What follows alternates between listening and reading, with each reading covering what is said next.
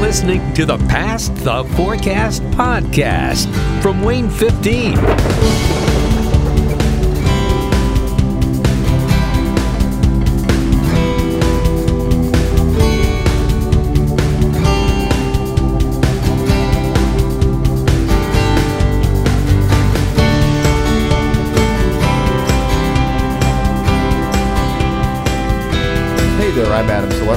And I'm Nicholas Ferrer.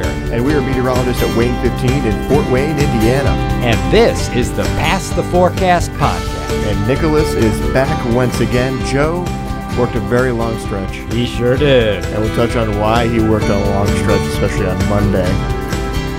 Coming up, but that, that, that is why he is not here today for the podcast, and we welcomed Nicholas back for this Wednesday. Whoa! How's Glad to be here. You enjoying the day? Uh, so far, hey, the weather is so much calmer than it was just a couple days ago. We don't really have much to track outside regarding storms, just sunshine, warm, and humidity's pretty good. I've gotten lots of compliments on today's weather, and the good news is it continues for a few more days. Yes. Very similar. But man, Monday was crazy. A quickly evolving day as we watched the severe threat rise from morning into the afternoon. We saw what was coming together off to the west with strong storms, high winds, and a wide swath of severe weather damage. And that's going to be the topic in Tracking the Topics. Tracking the topics. So, as you mentioned, we saw this system developing the day of the event. Mm-hmm. Yes. We were looking back Saturday and Sunday. This is going to come back up in hits and misses, but Joe and I saw that there was going to be. uh, We had a cold front and we had a lot of humidity. The weekend was very humid. Combine a lot of humidity with a cold front. you know, the cold front's moving through on Monday evening.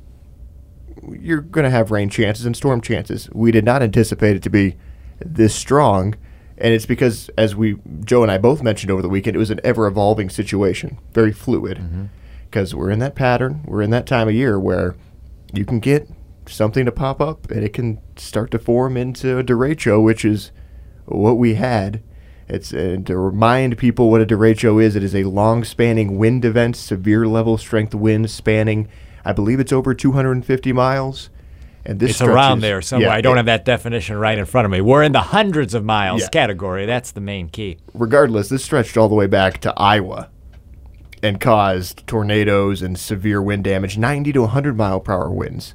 And we were looking at the radar whenever it was moving through here, and they were pretty close to that in some Right. spots. Yeah, we were getting those estimates 70 to 80 miles per hour on our live Doppler 15 Fury storm tracker at times. I did see one confirmed report. I didn't get a lot of actual observed wind gusts from Monday night storms, but the one that I did see before we went on the air with Nightcast was a confirmed 69 mile per hour gust. So there we are, right that was at the airport, 70. right? Uh, that was uh, that was on the north side of town, if I remember right. That was not an, an airport, uh, but it was within the county. Okay, because I If I, thought I, remember right, it was north side of the town. I thought I saw the nine mile county road report, and that would be the airport. Oh well, if you saw if you saw a nine mile one and that was uh, around that, then that would have been. I, I believe this was a separate. Yeah. What I'm what I'm remembering is up around the Wallen area. Yeah, regardless, that just proves our point that there were over near 70 mile per hour, and as we've seen with some of the damage, over 70 mile per hour winds. Uh, we had parts of Allen County that got hit hard. I know up by the Till Road area here Mm-hmm. in Fort Wayne, and then we go up towards Noble County where I was yesterday. In Yes, DeKalb, you sure you sure saw a lot up there. It was uh, there was a lot of damage around downtown Kendallville, broken windows, awnings down, and some of these trees that look like they're over hundred years old. You could barely put your arms around them.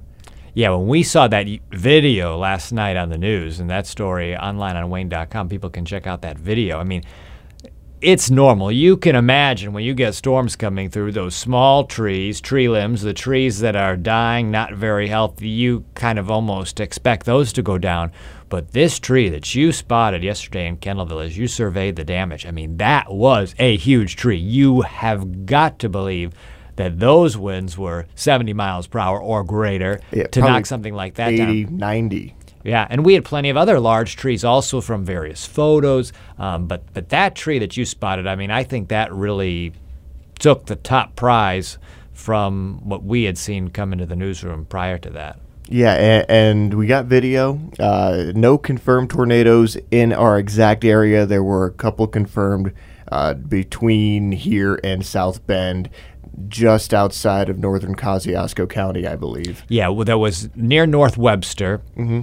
uh, and then it kind of it was not a long lasting one, but it was an EF1 tornado peak wind gust there, 90 miles per hour. So it was interesting that we got those two confirmed. That one in North Webster, then another one more in northwestern Indiana. What, what we consider, if we drew a dividing line, northwestern Indiana, northeastern Indiana, well, we'd put North Webster in the northeast part because we do have some people who are able to pick up WANE 15 over there in North Webster. You get outside of our area, get to Wakarusa, more, I'd consider that northwest Indiana, another tornado there. But one of the main points when we were on the air on Monday was emphasizing that tornado, no tornado in this situation, especially Monday night, that didn't matter because our winds were so high. We were going to see the likelihood of tornado like damage all across the region, and we did see so many places affected. I had several people come up to me while I was in Kendallville asking, was it a tornado? Was it a tornado? And even here in Fort Wayne, we had video of what you would you could have seen Mm, yes. how it appeared to be a tornado, but we collaborated with the National Weather Service and we came to the understanding that it was more of a gust nado. What's the difference between a tornado and a gust nado? Well, with the gustnados, okay, now you're thinking uh, both of these swirling vortexes of air. With the gustnado, these are forming more from the downburst winds. So the winds rushing out from the thunderstorms themselves, they're swirling, they tend to pick up debris, but they're not connected to the top of the clouds. They're not connected back into the storm, so they're not considered tornadoes as a result. They can still cause some damage at times. Obviously, got a lot of wind swirling around. So, we really thank our colleagues over there at the National Weather Service in the North Webster office because we sent the video over to them. Uh, it was always good to get another set of eyes on these things. And it is difficult at times when you look at these videos. You know, obviously there's some loss in quality from seeing it in person from when the viewer sends it to us. Yeah, then when we're watching on a screen, to see it. yeah, it, it- there's nothing like seeing it in person. But of course, it's it's better to see something than to just get a um, audio report from somebody Yes. seeing. Oh, I saw something in the sky. Well, we can't determine anything from that. Now, with all of our great smartphone cameras, we can capture a lot of stuff. Um, so, so when we looked at that, and you and I looked at that, Dirk in the newsroom, he's the one who brought it to our attention. Was able to get you know get in contact with the viewer who took that and give us permission to use it and share it with everybody. You know, we looked at it, we knew something was happening. Um, we could not make a visual confirmation of a tornado on the ground, a lot of trees in the distance and things like that, but we knew something was happening. And so uh, when the Weather Service meteorologist analyzed it and also looked at some other things going on on the radar, they were able to piece together that the most likely scenario there was gustnado. And that's kind of like whenever you're. I, I, I like to explain it as uh, in the fall, you look down, you see all the leaves on the ground, right? Yeah. And you see a little swirl. You could be sitting in, the, in your car at a traffic light, just see a little swirl of the leaves, and you see a little vortex pop up. This was very similar to that, same kind of concept, just on a larger scale that wasn't quite able to become a tornado. It was a gust nado because it was just a, a brief gust of wind. It might not have seemed brief to some people, Right. But it's brief in the grand scheme of things. Right. I think that's a great way to put in perspective for people listening. Yes, and we've mentioned tornadoes multiple times, and you recently told me that you watched a documentary Mm, yes. on Fujita. Yes. Ted Fujita, Yes. Creator of the Fujita scale. A lot of people have heard F1, F2, F3 tornado, or what is now the enhanced Fujita scale, a refinement of that original scale. All of this ranking the damage from tornadoes and equating the tornado strength to the damage that's spotted and observed. And so, yeah, I was watching this documentary. I just finished it up this morning. What was it on? It was on PBS. It's an American Experience um, documentary, so people can pull that up a variety of ways. And know, obviously, we learn a little bit about Ted Fujita in school. We, I think, we learn more about. I mean, I don't speak for me, but I would think I really learned all, all only about the scale, not That's much about the about, man yeah. himself. So let me tell you what I learned in this, because there were good. a lot of different pieces that I did not know. Um, so, uh, Ted Fujita, hailing from Japan, was there when the atomic bomb went off in Nagasaki. Okay, so then after the bomb goes off, he was part of a team that helped go out and kind of survey the damage, make calculations. They were kind of working to determine well, where did the bomb go off? How far up did it go off? And, and just kind of pinpoint that. And so from surveying that damage, he noticed how all of the you know trees, the landscape, all that damage was affected by where they calculated that the bomb exploded. And through the damage, he was able to piece all of this together. Now, this is very similar to, you know, he, he picks up this study in meteorology. He's originally an engineer, but he comes to the uh, U.S., the, gets to uh, the University of Chicago, I believe it was, and really picks up meteorology even more. Really gets this fascination with trying to put some logic behind tornadoes because uh, so so many things are still unknown about tornadoes but you go a few decades back even more oh, yeah. things unknown so this was really what he latched onto was trying to figure out by looking at evidence what was happening when tornadoes developed and so what did he do uh, taking a piece from uh, the atomic bomb going off and seeing how uh, trees were blown down, what directions they went. Uh, he was able to make determinations with tornadoes as to the type of damage that they would cause. Uh, he then looked at the structures, you know, depending on the type of damage that occurred. He could then equate that to the wind speeds that were most likely with the tornadoes. So there's that. That's the basics that we probably knew. You probably knew most of that. I did not Right. know a lot about his time in Japan. Yeah, probably not the Japan, but you knew the studies, and he's a he's obviously a big wig in the meteorology community. but you probably knew the the kind of origins of the Fujita scale. Those parts you knew. Okay, so I think that's what all us meteorologists we know about him immediately. Then after he becomes famous and really widely accepted and praised in the meteorological community for this work regarding tornadoes. Oh, he also was the one who first like laid out the belief in multiple vortex tornadoes. I did not know that. So attribute there's another thing that goes in his cap. People didn't believe him. They said you're crazy, show us the proof. He said you don't necessarily need to have proof to know something happens and through all of his look at the damage, he was able to figure that out, okay? That became widely accepted and agreed upon belief. Okay, now we go to the next thing. There was a bad uh, plane crash. After that happened, the airlines called him out, said, Come investigate this. And through that, he developed the idea of what we know as a microburst. This big, sudden downdraft of winds occurring uh, along a small scale area. And with that, again, the meteorological community at the time said, you're crazy. That's ju- you're just exaggerating downdraft. That's all it was. It wasn't. What is this microburst phenomenon that you're talking about? Well, sure enough, he went out. He proved it again. Another thing. Now that we know so much about that, his work changed how airplanes fly, the things pilots look out for, um, and has helped give safety to so many people flying.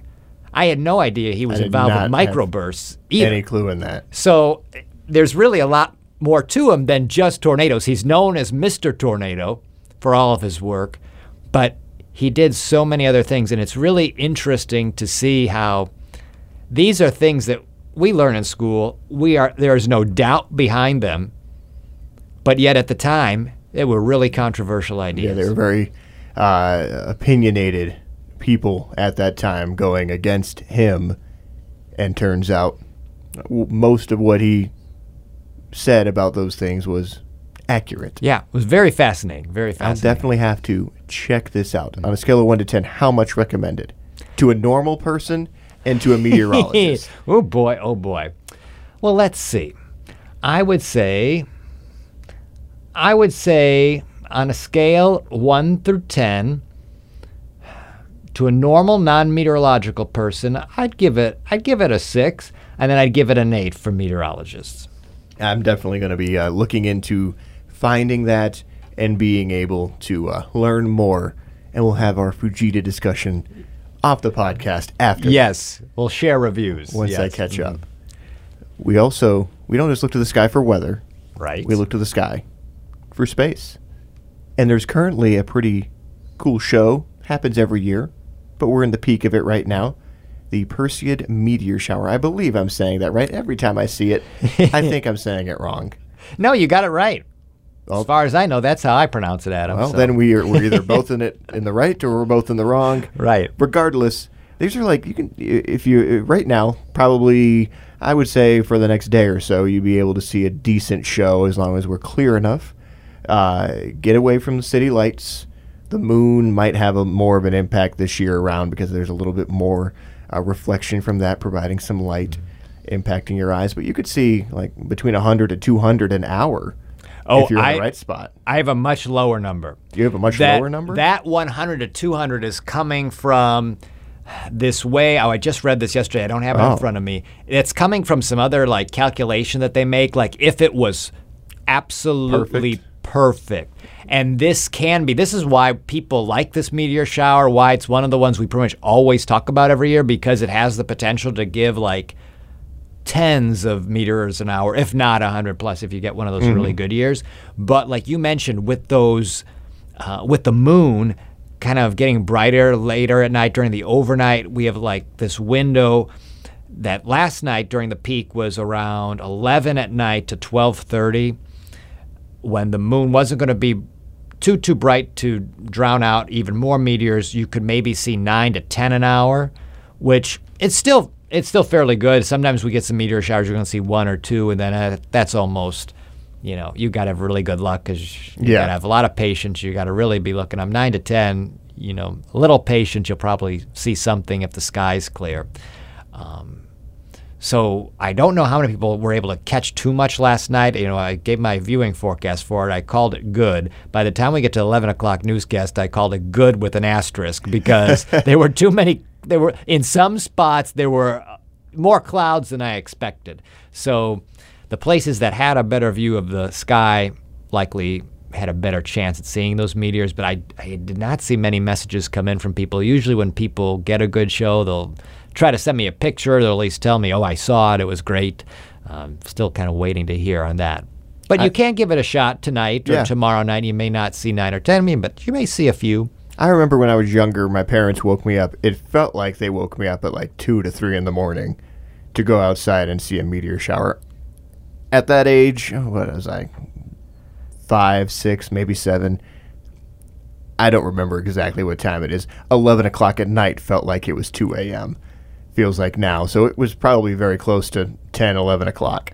And I remember going outside all groggy, and then we sat out in the backyard looking up at the sky, and we saw uh, probably, I'd say over 10. Well, I don't know what really good. shower or show it was, but Yeah. I remember specifically that memory of waking up begrudgingly going outside, but also like being confused why they were taking me outside. Like you know how you wake up in that fog. Right. What's happening? Even as a kid, you're you're probably even more confused by what's going on because you're not asleep, and it's just pitch black dark outside, and then you start seeing all these meteors, and you kind of feel like you're dreaming. That's the that's the memory that I have, and sometimes I, I would be driving whenever I was, lived in Texas, where it's, where I was in San Angelo is very isolated from the rest of the state in terms of there's not a lot of lights uh, in the downtown area, so it doesn't. The city lights don't have a big impact. I'd be driving into work at 2 a.m. I'd see two or three meteors in the morning. I'd be like, wait a minute. Did I just see a, a shooting star? Well, yeah, I did. Right. Yeah, and of course, shooting stars can happen any time of the year. Then you get these meteor showers where you can maybe condense more of them at once. I think one of the big things for people to know is a lot of people who maybe don't have experience looking at meteor showers, they hear us say it on TV or see our posts online, and then they think they're going to go outside and just see like a constant stream of meteors crossing the sky, almost like in the movies. And that's not the case with these. Even I'd say some of our biggest, best, brightest meteor showers, you still got to go out there. In a lot of cases, it's going to take some time for you to get out there. Look up in the darkest part of the sky. Wait. Be patient. Let your eyes adjust. It's gotta. It's more of a slow process. It's not necessar- necessarily something you walk outside, look up. Oh, there it is. I'll take it in, then I walk back inside. Yeah, it's uh, a lot of patience goes into seeing these meteors, and sometimes you need a lot of patience when you're on a reality TV show, Oh, that's true. and that's something that we both enjoy with the programs that are right here on our air at WANE 15 on CBS. You're a Big Brother fan. I am absolutely. I've only watched Big Brother in the sense that it is on our air and I occasionally catch clips. And it looks interesting. It's just it's almost like I feel like I've been I've never gotten into it, so I would be very confused by what each role is. Like you got a veto, you got a, a head of household, which I think is the person that puts the people up You got to got be it. vetoed, mm-hmm. from what I understand. I, I don't know how you, you. I think you win these things by competing and winning these challenges. It's very much like Survivor, Right. Which you love. which I love, but Survivor is outside yes. and not in a house. right. so it sparks the question: Would you rather be on Big Brother or Survivor? It is a big question when you think about it because, okay, you're isolated in two ways. You're either isolated on an island, but you're actually outside with a greater space to move about. You have an island to explore.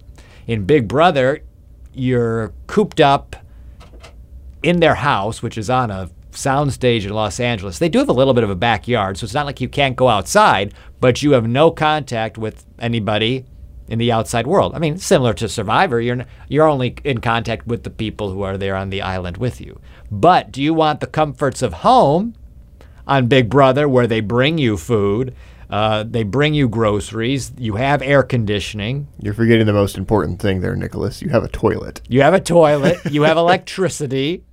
hmm Or do you want to really rough it and, you know, be out there making fire, trying to find food, find food, be out from all comforts of nature. So are they the same prize? It's a million dollar prize. It is a $500,000 prize on Big Brother. Okay. Well, that's because you don't spend all your time outside. I think that might be part of it, yes. Um, well, then that if you want to win more money, you go on Survivor. In terms of my thought process, I'd be willing to give Big Brother a try. I just haven't. It's usually the off season of TV shows anyway, Right, where right. I'm just I'm trying to spend time outside. That's where sports are, which they're now back. That's where I'm usually paying a lot of attention to. Um, I'd still probably have to go Survivor because if I'm on Big Brother, I don't think I would be paying enough attention to the game to try and win. I because you ha- like you said, you have all the comforts of home.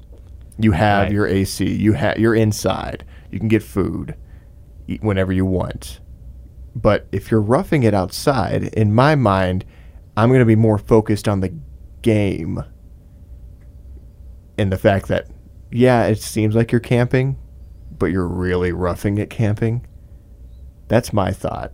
Yeah, it's It's a tough choice. It's tough because there are a lot of elements that are the same. You have to have those relationships with the other people who are playing these games with you because they're voting out people every week and then at the end of the day, at the end of the competition, they're voting on who the winner is. So you have a lot of similarities there. You have a game of strategy, you have physical challenges in both.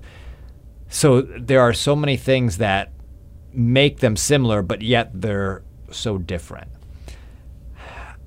This is a struggle for me as well because I like both shows.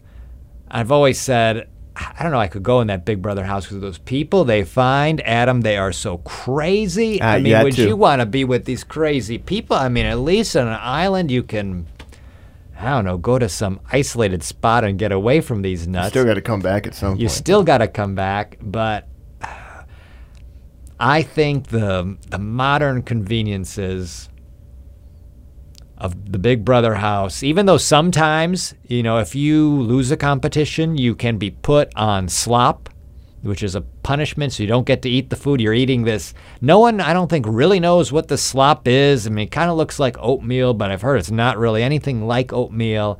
I don't know, but that's all you can eat for like a week or two. Ew. And there are some contestants right now who just entered the house because this competition just began uh, last week. They're on two weeks of that for every meal. So then you become weaker. You become not as alert. I mean, that's like Survivor. Yeah. So again, there's another similarity. But uh, I think I'd go. I'd side Big Brother. I just, like I said, I don't think if I were in a house, it's not different enough. Like, yeah, you, you it's different in the set, in the sense that you're on a set or on a soundstage, but the atmosphere of being outside all the time would put my brain. If I'm trying to win the game, which is the ultimate goal in my mind, I think I'd be better ser- served to be on Survivor, to mentally be in the game. Well, do you have any inkling or feeling that you're going to give Big Brother a chance right now with the lack of other content on television and no fall Survivor season? I think I could get into it. Okay. We'll see.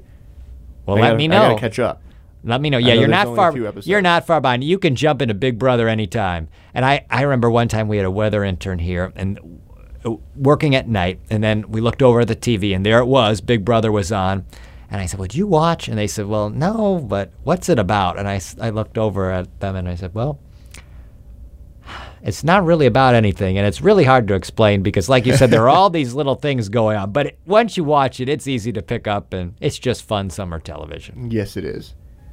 Let's move on to what the hail. What the hell? What the hail was going through my mind on Monday? We already touched on the fact that a derecho moved through. That was later in the day. Earlier in the day, I was actually supposed to be off on Monday. You were. What I like to do on my off days is go out and golf. It was hot and humid on Monday. I've done that before. I went to the golf course. I was going to play nine holes. I knew we had a chance for severe weather, so I was going to try and be done at a certain time mm-hmm. to be available for the evening. I got out there.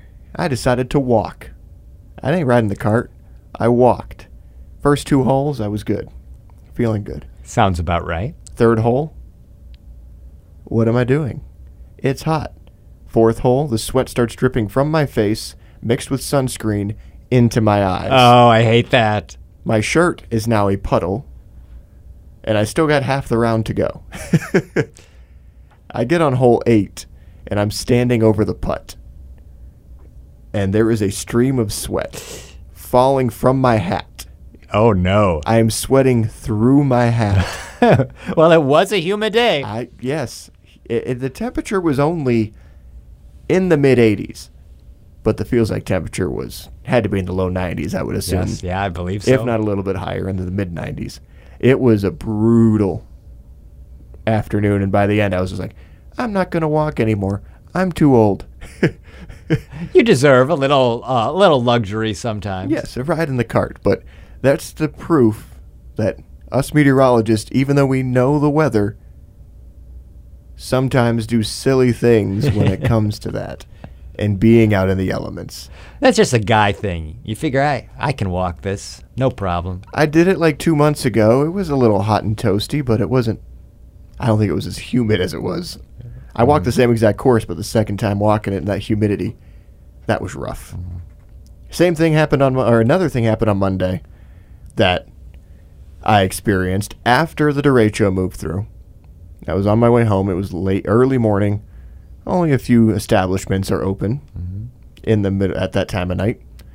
I find one. My go-to at this place, you'll probably I'm not going to name it, but I'll name what I usually order, and you'll be able to tell what I get. Hmm. Will we be able to figure this out? I usually get a double quarter pounder with cheese. Hmm, I got it. Yes. uh, this I've never had this issue. They tried to pull a fast one on me, Nicholas. Tell me, what did they do? They gave me one. Uh, there were two patties on there. One patty was the was a quarter pound patty Okay. with a nice, delicious slice of cheese. Underneath that patty, though, the second one was a generic run of the mill hamburger patty that was not a quarter pound. You are kidding me. And it was not just that, it was burnt to a crisp. No. I was, I did not discover, I was out of power whenever I got back to my apartment. And I discovered this as I was sitting down to a nice, delicious meal by candlelight. and I was like, Are you serious? So it also brought back memories of places pulling fast ones on me. Tell me. There's uh, another place that I would order chicken nuggets from, a 10 piece, spicy nuggets. Okay. So you can also tell what It's helping me know what you're talking Yes. about. These spicy nuggets, but in this 10 piece spicy nugget, there are about two or three non spicy nuggets. oh, this is a crime. I am having some bad luck with my fast food recently. Maybe it's a sign that I should stop eating fast food maybe so regularly. That you should stock up on kale or something. Yeah, that would be a good idea. I do have to go to the grocery store. I got to throw everything out in my fridge because we were out with Oh, power do. for 24 hours. Oh no, I know. Last time we talked, you were hoping you'd be able to save some. Yeah, but I'm just I'm not gonna risk it. Right. Freezer stuff I'm gonna leave in there. Okay. Freezer stuff I'm gonna say Good. is fine. I had a few things in the fridge. It wasn't a big deal. Ah, I could go rebuy them. They were on sale anyway. They'll still be on sale this week. It's a weekly sale. Yeah. But I just I was a little irritated. I After don't a blame long you. day. I don't blame you. Anything like that ever happened to you? Well, I had I had an interesting dinner experience happen on Monday as well, but Something in the water. but it wasn't uh, related to a fast food establishment. It was related to a prepared meal that I had brought in. So it was a barbecue meal, and it was, I believed, barbecue pulled pork, because that's what the label on top said. But then I look at the side, and the side says barbecue pulled chicken. So then I'm thinking, well, wait, what Hmm. the heck am I eating here? Is it chicken or pork? But I like both, so Did you figure it out? What I- was it? I didn't know. I, I could not tell. So the barbecue between the was so barbecue sauce, I couldn't figure out if it was pork or chicken. But Pork and chicken have very similar textures whenever they're pulled. right, they Huh. do. They do. And there really wasn't too much time to investigate because we were in between our severe weather coverage and going on the air for the news at 11. So I just said, well, whatever this is, I'm going to eat it and enjoy it, and It's delicious. the mystery will continue. So yes. Well, maybe the one way to figure this out is to go get one of each now and Mm-hmm. see which one tasted more. yeah, yeah. And hey, as long as it was pork or chicken, and we're not dealing with a third choice. That, the mystery I'm okay. third meat. Yeah, we'll be okay with that. Let's move on to hits and misses. Hits and misses. So we briefly touched on it. I think the biggest miss uh, over the last week was probably the strength of storms, but that comes from not having the models necessarily. The models didn't pick that up until the morning of. Yes, right. So that goes hand in hand with our hit that we knew we were going to get rain on Monday. We had that chance in there for several days, even spanning back to the previous week. And I I know that uh, it was very frustrating uh, over the weekend because we felt like the models kept flipping, and we were so adamant that it was going to rain on Monday evening, but the models were not just picking up on it all every time Right, right. and to see it come through was a relief, but not to that scale. That's not what we wanted. Right. Yeah. When we saw what happened, not just here, but in so many other spots. Yeah. That was it's a lot of a lot of loss. Unfortunately, we had a, a fatality here in Fort Wayne from a mobile home, uh, but it was uh, interesting to see how quickly everything came into agreement on Monday morning with that derecho coming through and picking up steam and moving through the Midwest. Our other hit was the Sunday high. Uh, I have this over Joe because Joe bumped it back up to 88. He had it at 88 on Saturday. I bumped it down to 87. Sunday morning, he bumped it back up to 88. Our high on Sunday was 86. So, So you take the gold star on that. Joe, if you were listening back to this, I beat you on that one. There you go. And this is perfect because He's yelling at the speakers right now, I'll get a but text you win later. because you're here in the studio. Yes, I am. Let's check the inbox. It's the Past the Forecast inbox. Today's Past the Forecast inbox question comes from Sarah, and she wants to know Do we ever get scared during severe weather? So, we were just on wall to wall coverage on Monday. Was there any point during that coverage that you felt scared? Well, I would say generally, no. I'm not scared when we go on the air to do severe weather because we're always on there. We're used to that part Yes. of it. I think if I'm scared of anything, it's the fear of are we missing something? Because we are balancing so much information coming into the weather center. And like Monday's event, we have the whole area, all of our counties being affected as these storms move eastward. We may be paying attention and focusing on one spot. Well, the weather, of course, keeps going in the other spots. And it's, you know, passing along the information about what we're focused on, but still paying attention to what's going on in the other spots and kind of bouncing back and forth between the tornado warning, the severe thunderstorm warning, the place is not seeing anything yet. Um, I never want to miss anything. I think that's, I fear more that than the actual going on air. But then on Monday, we added a special wrinkle. I did Monday get was scared. interesting. I, I did get scared because We're talking about the same moment. Yes, tell tell everybody what happened. So, uh, echoing what Nicholas just said, our biggest fear during any kind of severe weather is that we miss something because people are turning to us for information that could be potentially life saving, and and that's what our biggest fear is anytime we're doing severe weather. But like you said, on Monday there was a little wrinkle that happened. That's right whenever the winds started to pick up. We started to hear them howling through the tower, and we started to hear the rain. At that same moment, the fire alarm started going off. That's something that we don't know what's going on. Right. And we have the strobe light flashing in the studio with the alarm going off. Yeah. It wasn't as loud as what you would hear outside. It's a little more muffled in the studio, but the lights still flash to let people in the studio know that there's a situation going on outside. So that raised both of our. I think we might even had a moment of eye contact, like we don't know what's going on at this moment. Right. Uh, that was probably I wouldn't say scared during that, maybe uncertainty. Like what is going on? Like usually we're in control. Even though it's mother nature, we don't control mother nature. We're in control of the information we're relaying. But in that moment we were not in control of outside factor of the studio and the building. Turns out it was just a power hit to our tower, which is no surprise with how much wind we had Right. and all the lightning as well. And that just something in the circuitry triggered the alarms to go off. Yeah. And thank goodness it's was because it can be so many things.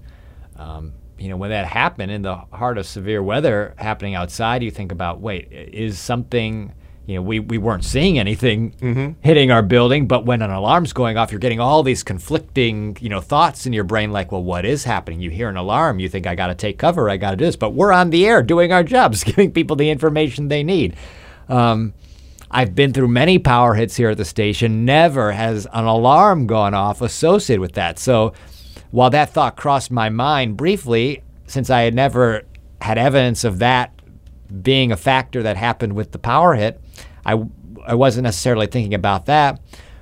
Most times when that alarm goes off, it's because somebody's left a door open for too long, one of our outside doors. Then the alarm starts going off to say, hey, someone's either entering the building or there's a door open, you need to secure Yeah, the premises. So at, at the very first sound of that, I just thought, oh, someone is maybe outside looking at the clouds or getting a video or doing something. And so, it, you know, once they hear it, then they close the door and it stops. But this was going on much longer than usual. So, And we started hearing people enter the studio.